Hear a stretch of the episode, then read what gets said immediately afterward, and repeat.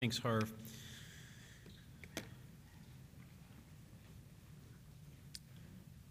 want to remind you about the open house at our home after the service today. So, um, if you want to spend a little bit less time than normal talking, that'd be great.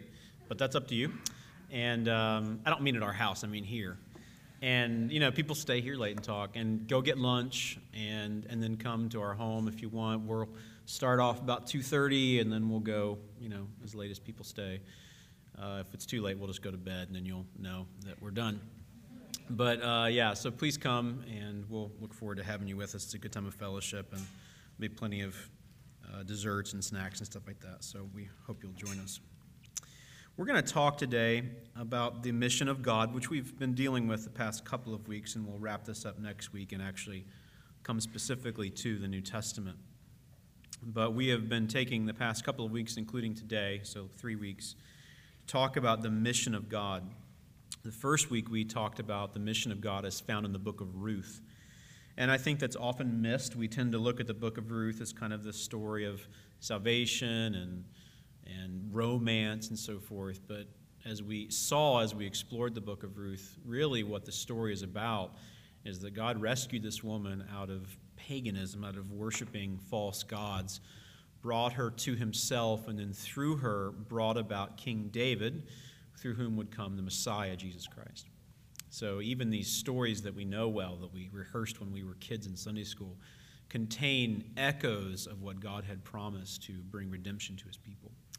Last week we looked into kind of a mysterious book, the book of Ezekiel. That's a book that people often tend to skip. Like, you know, if you do your yearly Bible reading, you get to the book of Ezekiel and you come to this first chapter and there's these burning wheels turning around and all these strange creatures and you know it's just weird and odd and we tend to skip it but as we saw in the book of ezekiel last week there's these pictures of what god has promised his people and they're beautiful and if you take the time to explore them like a miner doing good, hard mining work, exploring the depths of them, you see great and precious promises there.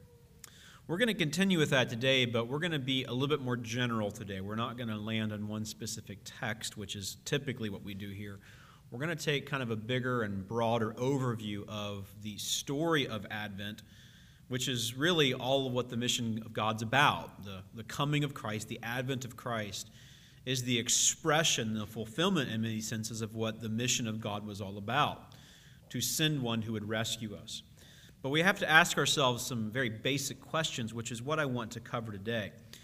Why did Christ come and what was it that he accomplished? So, we're going to talk today again about the mission of God.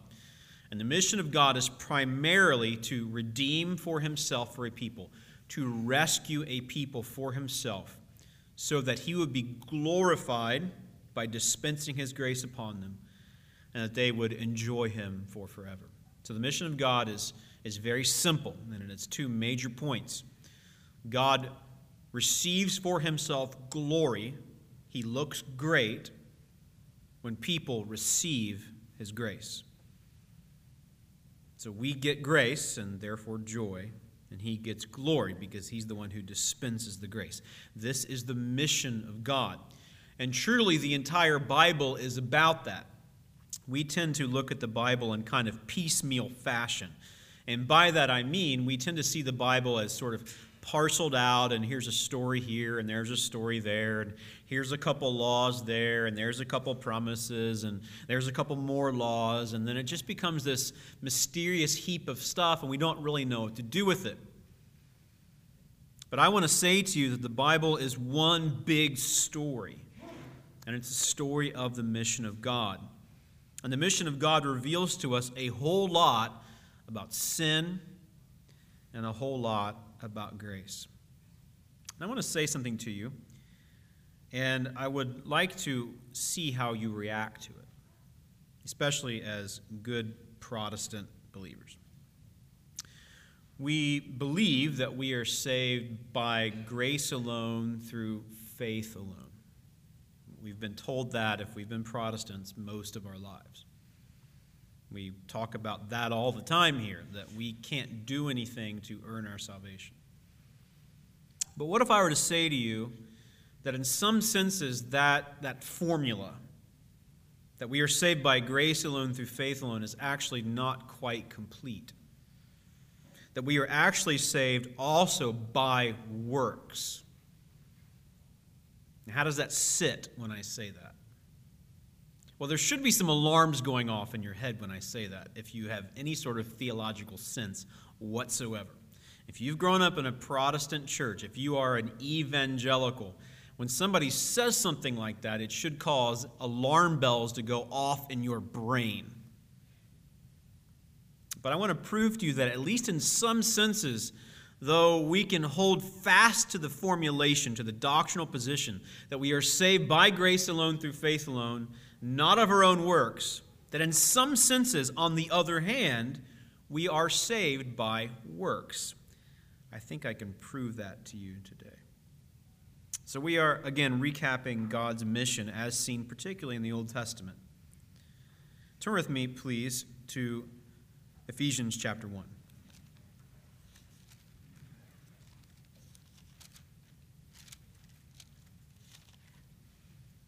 So we'll start here briefly, and then we'll turn back to the Old Testament.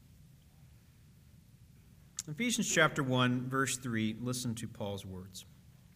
Blessed be the God and Father of our Lord Jesus Christ, who has blessed us in Christ with every spiritual blessing in the heavenly places, even as he chose us in him before the foundation of the world, that we should be holy and blameless before him. In love, he predestined us for adoption through Jesus Christ, according to the purpose of his will, to the praise of his glorious grace, with which he has blessed us in the beloved. In him we have redemption through his blood, the forgiveness of our trespasses according to the riches of his grace, which he lavished upon us in all wisdom and insight, making known to us the mystery of his will, according to his purpose, which he set forth in Christ as a plan for the fullness of time to unite all things in him, things in heaven and things on earth. Prehistoric things are sort of thrilling Prehistoric things are sort of mysterious and intrigue us. And by prehistoric, I don't mean like people running around in loincloths with bats, like bashing giant lizards over the heads. I don't mean that kind of prehistoric. I mean before there was any human history and before there was any creation when God alone was. I mean, there's certain things in, in Christian theology that kind of boggle your mind, right? The idea that, that God is a Trinity, how do you explain that? theologians for, for 2,000 years now have tried to come up with metaphors to illustrate to people, to Christians, what the Trinity is. And, and every one of them, in one way or another, falls short. Another mind boggling thing um, is Advent itself. When, when Jesus, the man, is lying there in the manger, did he have a sense of what was going on around him? Could he have spoken if he wanted to? I mean, that would have kind of freaked Mary and Joseph out, right? Um, did, could, could he have gotten up and walked right away? Did, did Jesus ever get sick? I mean, there's all these sort of mysterious things about God and man being joined together. Another big, huge mystery is eternity itself. There, there never was a beginning for God, he, he always has been. I mean, thinking about that almost makes your head hurt. So I think that prehistoric stuff like that pre that pre-creation stuff is sort of intriguing. And I think Ephesians chapter 1 verses 3 through 10 give us a little glimpse as to what went on back then. And specifically here in Ephesians chapter 1 verses 3 through 10, Paul says to us that there was an agreement between the Father and the Son, and I would say the Spirit as well, to do something in particular. And that was to to bless people created in their image. So we've talked about this in the past, particularly when we talked about adoption a month or so ago. But in adoption, the, the picture of adoption, we're shown in human story form what it's like to, to rescue a child who needs a family. And we believe that this is a metaphor for what God does for us as spiritual orphans. He rescues us into his family. In fact, Paul talks about adoption here in Ephesians chapter 1. But we believe in the story of adoption that, that God delighted in loving himself. That is to say, each member of the Trinity loved the other. But God is so loving and such a sharing God that he delighted in projecting his image onto these things we call people, humans, Homo sapiens. And he delighted in dispensing his love upon them to the degree that even though he knew they would reject him, he would go the extra mile beyond creation to buy them back to himself. And so we get this little glimpse into the royal court, if you will, where the Trinity agrees together to not only create humanity, but to rescue some of rebellious humanity. So we would call this a covenant, that the Trinity covenants together to do something on behalf of humanity, in which they will receive joy and through which the Trinity will receive glory. So we're going to talk today about the covenants. And there's three major covenants throughout the scriptures. Now, there's other smaller covenants, but they're sort of underneath the larger categories of the covenants we're going to talk about today. And through the covenants, we find sin and grace revealed. The first we would call the covenant of redemption, and this is the one we just read about in Ephesians chapter 1. So in Ephesians chapter 1, verses 3 through 10, we find the covenant of redemption revealed for us. The covenant of redemption, very simply, is not a covenant necessarily between God and man. The covenant of redemption is a covenant between God, God, and God. Now, I've got to be careful there because we don't have three separate gods. We have one God manifested in three persons again, mind numbing. But they made a covenant together to rescue humanity. We find this also mentioned in passages like Revelation chapter 13, verse 8, and chapter 17, verse 8, in which it is said that there is a book of life in which people's names were written before the world was ever created. That demonstrates to us that this covenant had actually taken place. Plans were made and set in motion. Through the covenant of redemption, we are shown that our God is full of grace. We'll come back to this at the end of our time today. But I want that to just sink in for a moment that there exists a God that not only has the power to create, I mean, if, if that's all he was, that would we would marvel at that. That would amaze us. If there was a God who could just speak the world into existence, and, it all just came plants, flowers, and trees, and mountain peaks, and animals, and, and the human body, and, and photosynthesis, and the changing of the seasons such a God would, would thrill us. But such a God would also frighten us. Because, because he can do that kind of stuff and we can't. And what if a God who could create like that revealed to us not only that he could create, but that he had a lot of laws we should keep? Well, the problem with us is that we don't like laws. We like to have our own way. And as you really take time to consider your life, you know you don't always keep those laws. And what if that God who could create and revealed that he was not only a creator but a lawgiver, what if he, what if he said to us, You're only allowed to break one law per year? Well, the problem with that is that we break many, many laws every single day. There's a lot of sins that we're aware of, and there's a whole lot of sins that we are not aware of. And it seems like all the time we're breaking laws.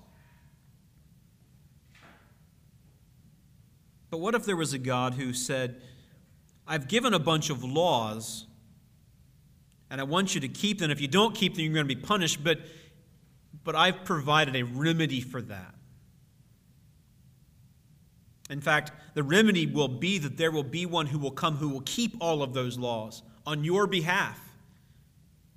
In his obedience, the obedience of the law keeper who will keep every single law, every single moment of every moment of his life, his obedience can count for you. Then our marvel at such a God, and frankly, our fear of such a God, would turn into, into joy, into hope. That's what the covenant of redemption whispers to us.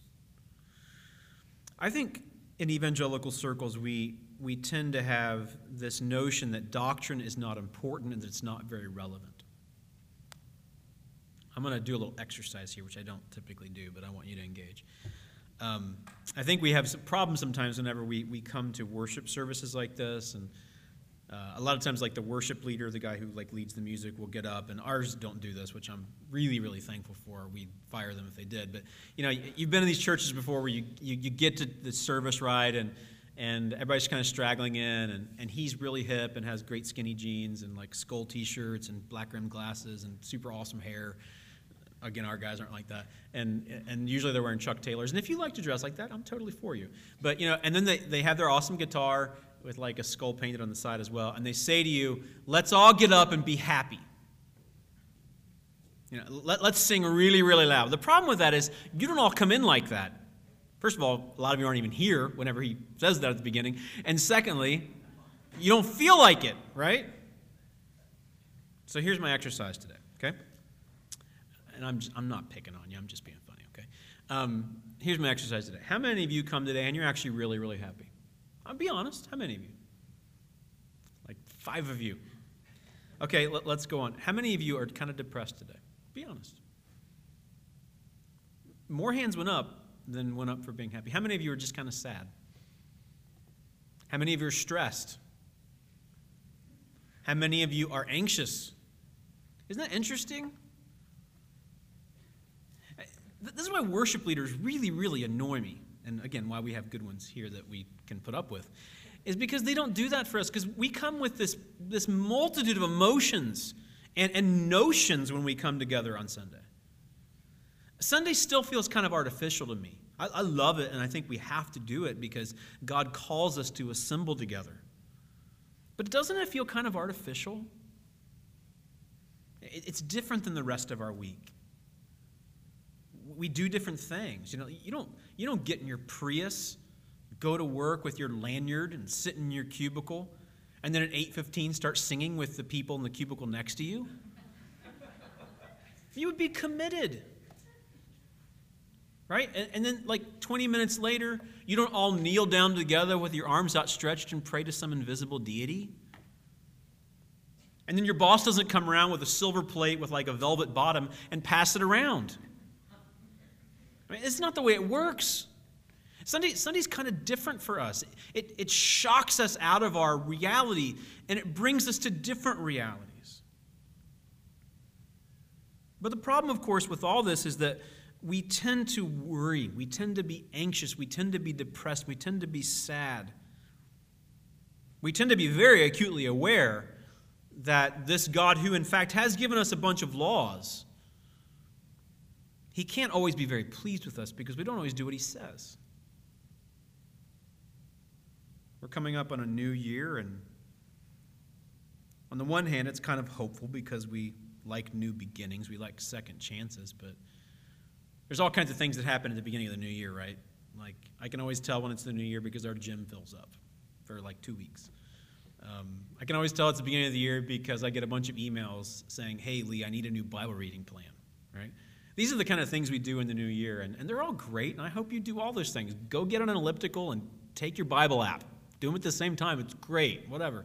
But but the problem is by like February, what at one point was like a lot of hope, then you feel really, really guilty. See, the covenant of redemption is not just this theological concept that's just for a bunch of professional theologians or a bunch of theological nerds. Ephesians chapter 1, verses 3 through 10 reminds us that our God is full of grace. So, you know what?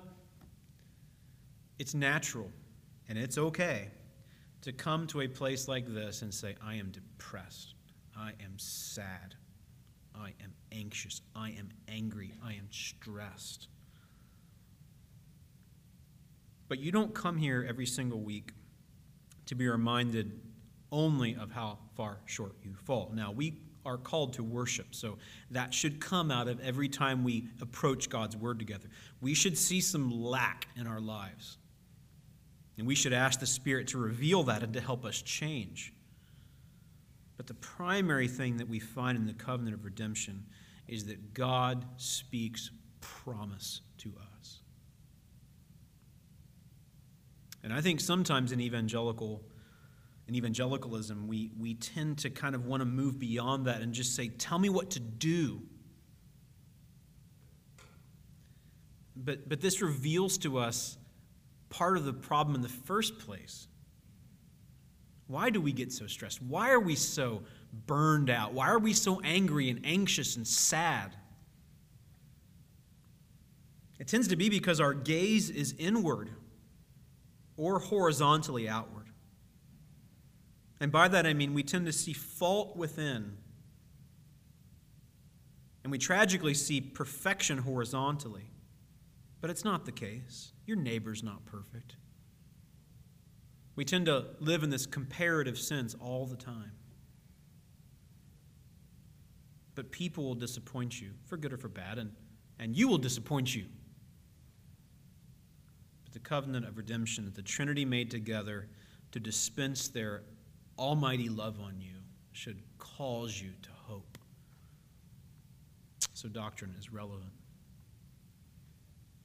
But let's move forward a bit. Let's talk about the covenant of works. Turn with me, please, to Genesis chapter 2.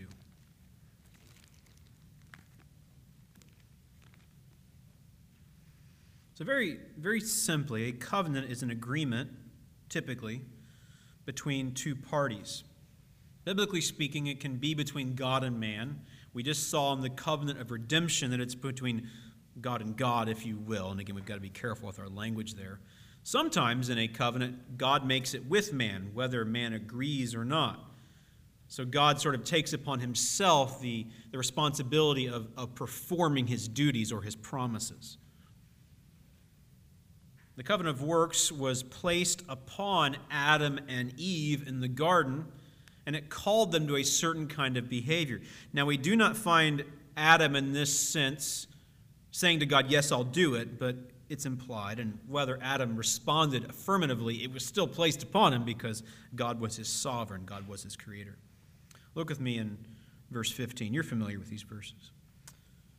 Genesis chapter 2, verse 15. The Lord God took the man and put him in the Garden of Eden to work it and keep it. And the Lord God commanded the man, saying, You may surely eat of every tree of the garden, but of the tree of the knowledge of good and evil you shall not eat, for in the day that you eat of it you shall surely die.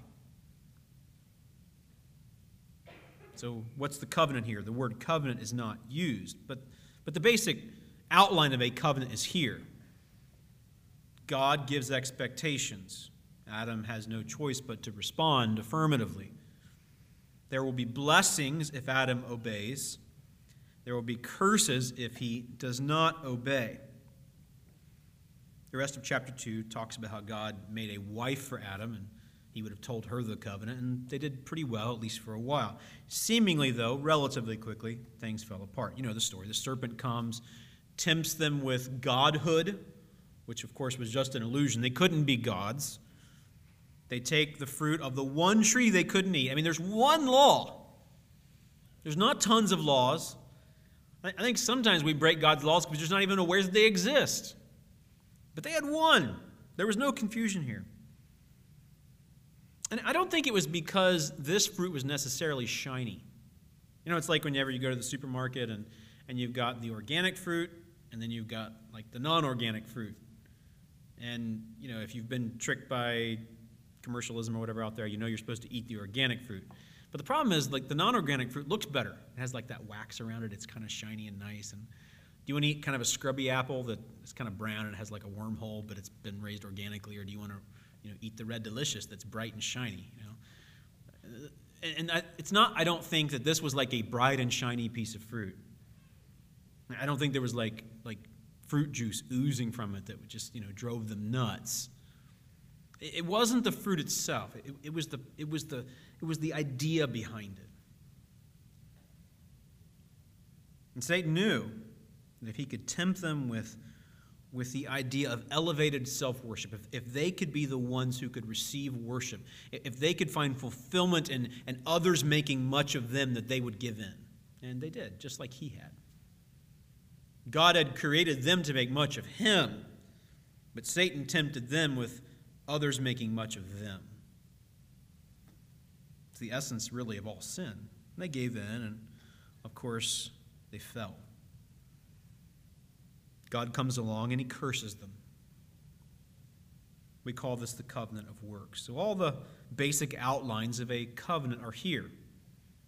There is a stipulation given by God to man. Man has no choice but to agree. There will be blessings if they obey, there will be curses if they do not. And of course, because they did not keep the stipulation, curses came. We call this the covenant of works. In fact, in Hosea chapter 6, verse 7, Hosea states there that Adam broke God's covenant. So Adam is said specifically in the Bible to have broken a covenant.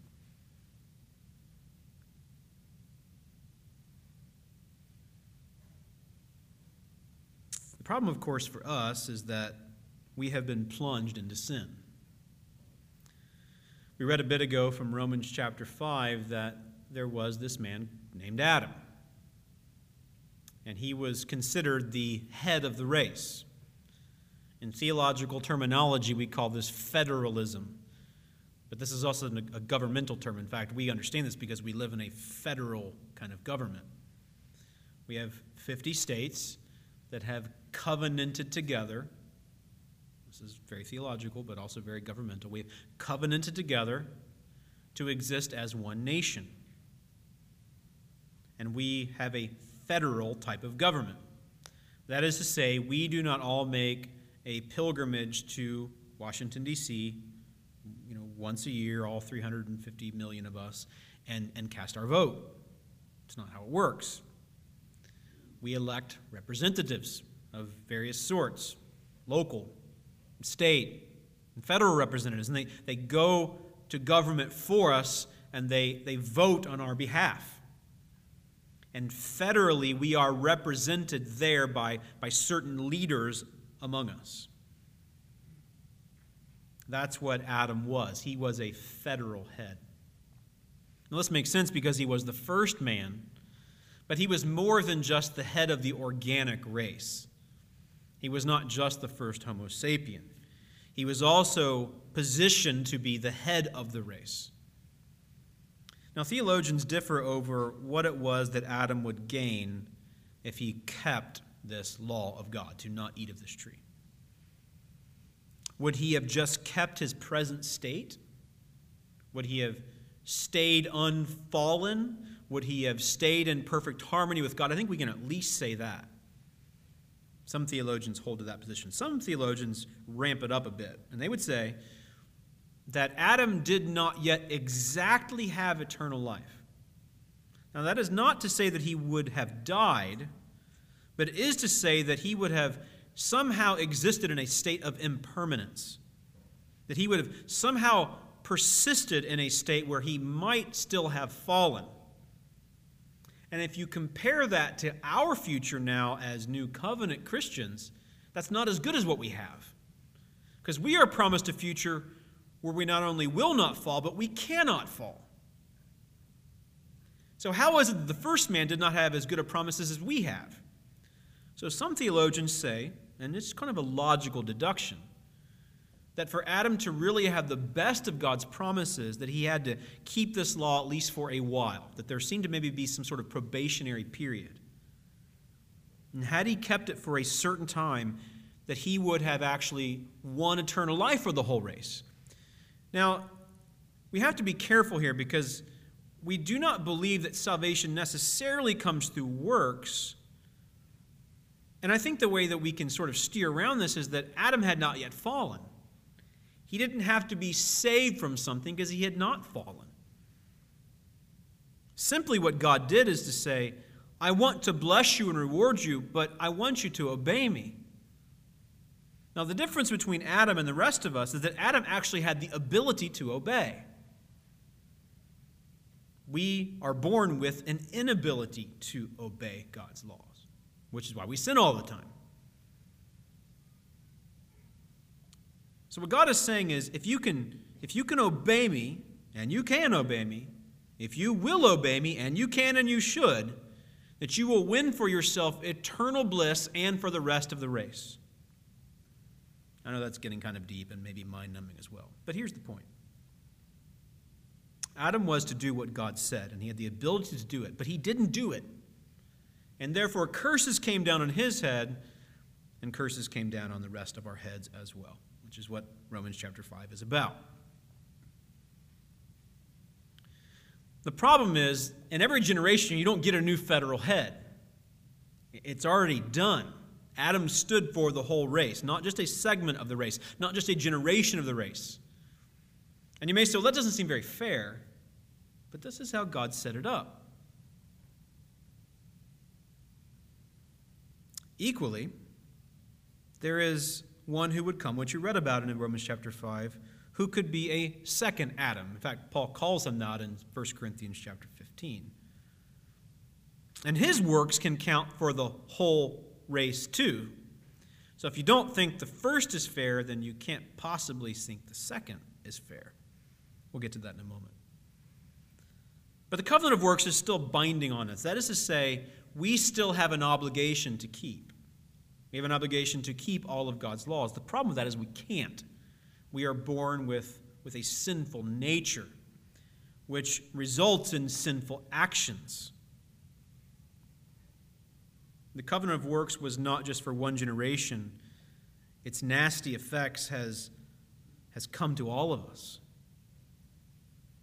Which brings us to the third and perhaps most important covenant for us to consider as New Testament Christians. We call this the covenant of grace.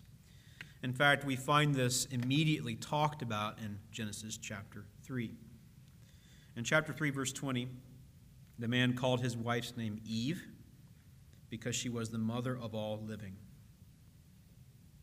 And the Lord God made for Adam and for his wife garments of skins and clothed them. So through them would come the race. He was the head, she was the mother of the race. But notice God does not just kick them out of the garden, He doesn't just give them curses, He clothes them in skins. Which most theologians would say is a picture of what would later come through sacrifices in the Mosaic covenant and even more specifically in the Lamb of God who took away the sins of the world. Turn with me, please, to Ezekiel 11. We spent time in Ezekiel last week, but I want you to see that what we studied last week is incredibly important for our faith. Ezekiel chapter 11, verses 14 through 20. It's on page uh, 699 if you're having a little bit of trouble finding it. If you have one of the Bibles in the back, it'll be page 699, I should say. So, the covenant of grace is what we're talking about here. God is basically keeping the covenant of redemption. So, let me make this plain before we read in Ezekiel chapter 11. Let me, let me link these links of the chain together. In the covenant of redemption, we find that the Trinity agreed together to redeem some of humanity. But when God created, He made the covenant of works. He asked Adam to do one thing. If Adam would do that one thing, the whole race would exist in eternal happiness. But Adam did not do that one thing. He broke God's covenant, and curses came. But God didn't leave it there. He promised grace. Why did He do that? He did that because of that covenant of redemption, which predated Adam's sin. So, in so many senses, the covenant of grace is the actual historical outworking of the covenant of redemption. Look with me in verses 14 through 20 of Ezekiel 11. The word of the Lord came to me Son of man, your brothers, even your brothers, your kinsmen, the whole house of Israel, all of them are those of whom the inhabitants of Jerusalem have said, Go far from the Lord, to us this land is given for possession. Therefore say, Thus says the Lord God, though I remove them far off among the nations, and though I scatter them among the countries, yet I have been a sanctuary to them for a while and to the countries where they have gone. Therefore say, Thus says the Lord God, I will gather you from the peoples and assemble you out of the countries where you have been scattered, and I will give you the land of Israel. So they're going to go from punishment, they had been exiled, to blessing. They're going to come back to the promised land. When they come there, they will remove from it all its detestable things and all its abominations. And I will give them one heart and a new spirit I will put within them. I will remove the heart of stone from their flesh and give them a heart of flesh, that they may walk in my statutes and keep my rules and obey them, and they shall be my people, and I will be their God. But as for those whose heart goes after their detestable things and their abominations, I will bring their deeds upon their own heads, declares the Lord God. This prophecy of Ezekiel found partial fulfillment when the people came back to the land, but it has never found full fulfillment. That is to say, God's people, the Hebrew people, the Jewish people, by and large, the vast majority have not submitted to God, do not have new hearts, do not follow his law, and have not submitted to him. Which means that this prophecy is yet unfulfilled, at least in some sense. And that is why Jesus came. Jesus came to, to bring fulfillment to this promise, to make for himself, and we can say this, a new Israel. Paul calls us this in Romans chapter 9. We are spiritual Israel. We are sons of Abraham, Paul says there. This covenant has now begun to be fulfilled. I think we can believe from Romans chapter 11 that this prophecy will find full fulfillment in the future. For in Romans chapter 11, Paul says that one day all Israel will be saved. We talk a lot here about the already not yet. That is to say, God's promises have begun to be fulfilled, but they have not yet been consummated. Ezekiel chapter 11 is like that. When Ezekiel's people come back to the land, nothing changes that much about them. But when Christ comes in, things really actually do change. We sit here today as a new Israel, a new worshiping people, certainly imperfect. But the law no longer hangs over our heads, written on tablets of stone, and we have an impossibility to obey it.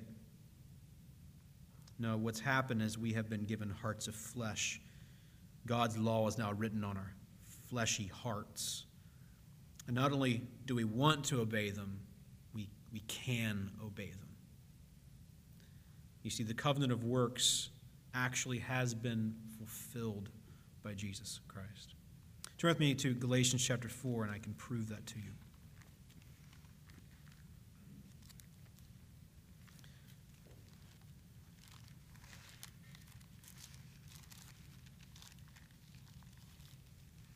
Again, if you're following along in one of the Bibles we provide, that's on page 974. But in Galatians chapter 4, Paul, almost in passing, says something incredibly relevant for us in this sermon and for this season. In this context, he's reflecting upon the fact that everybody is born under the law. And the law is not bad, it's just insufficient to justify, it's insufficient to save us. I mean that the heir, verse 1, as long as he is a child, is no different from a slave, though he is the owner of everything, but he is under guardians and managers until the date set by his father. In the same way, we also, when we were children, were enslaved to the elementary principles of the world. That is to say, before Christ, we were enslaved to the law. The law was to lead us along and help us to know God and to lead us to Christ, but it couldn't actually save us. That's Paul's point. But look in verse 4. When the fullness of time had come, God sent forth his Son, born of woman, born under the law, to redeem those who were under the law, so that we might receive adoption as sons. And because you are sons, God has sent the Spirit of His Son into your hearts, crying, Abba, Father, dear Father. So you are no longer a slave, but a son, and if a son, then an heir through God. What do you mean we were slaves? Because Adam sinned, he and the rest of his progeny, the rest of his sons and daughters, were cast into slavery.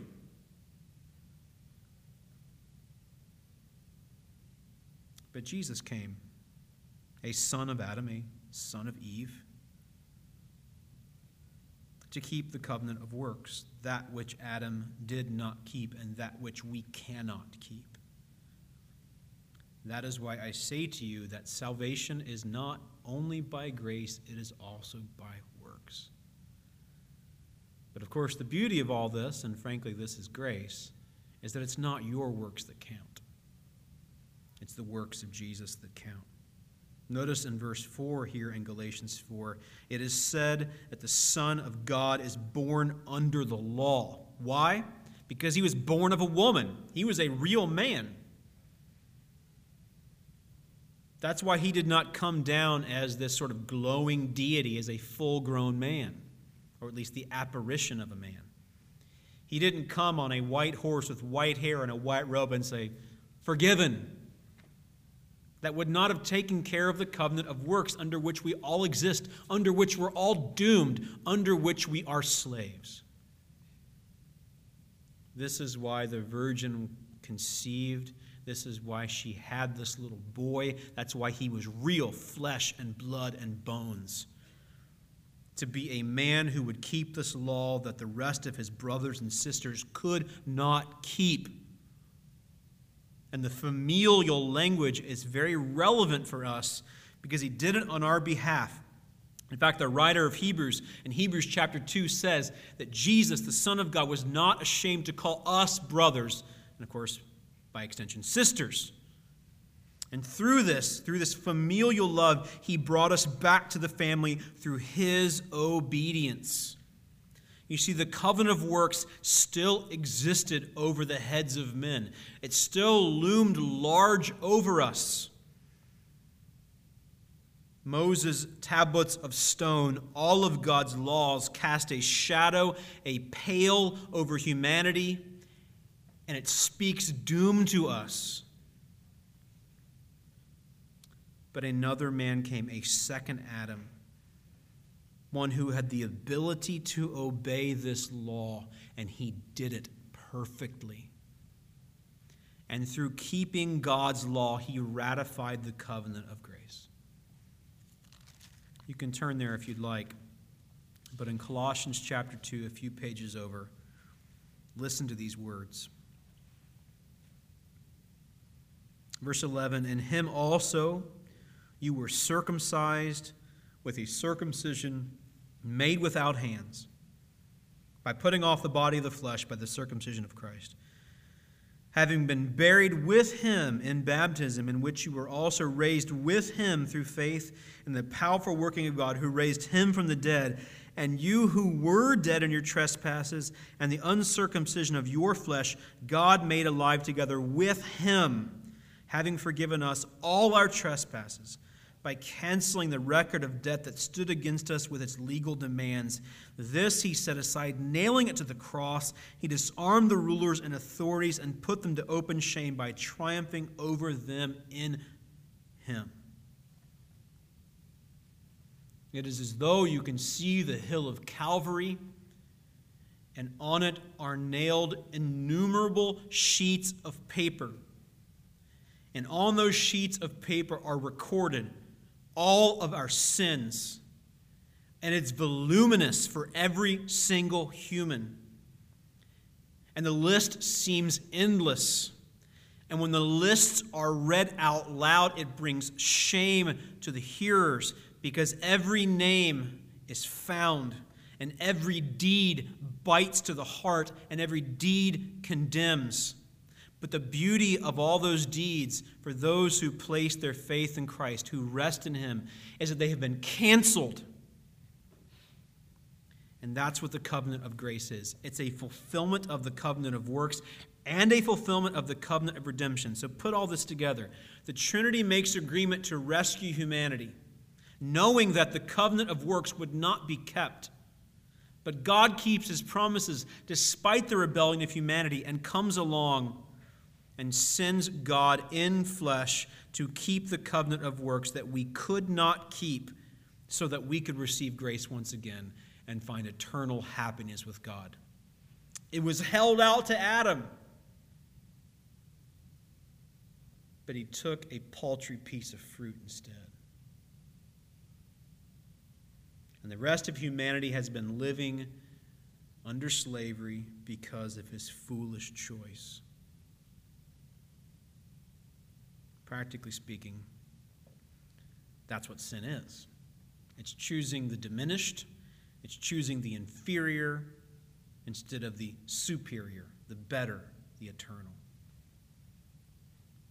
But God, knowing our weakness, stooped to us by taking on flesh, Jesus, the Son of God, keeping the law we did not and could not keep, and extending to us the promise of grace. So, who is a recipient of this? As we see back in Colossians chapter 2 verse 6, Paul says, "Therefore as you received Christ Jesus the Lord, so walk in him." How did we receive him? By faith. It is not what you do. So it is true that salvation comes by works, but not by yours. You see, you were cast into slavery by works. That's bad news. But you are saved by works. That is good news, but not your own. And this is where we get the big theological word we call imputation that the works of another are credited to us. Adam's works are credited to us. That's bad news. But the good news is the works of Christ, his perfect works, are credited to us as well if we will receive them by faith. If you have not done that, if you are resting in your own works, if you live under the illusion that somehow you can work your way back to God or find happiness through your own efforts, it's just that. It's an illusion. And doom hangs over you. But the beauty of the advent of Christ is that one was born of a woman, born under the law, and he kept that law his grace can be credited to you. His righteousness, his works can be credited to you if you will trust him.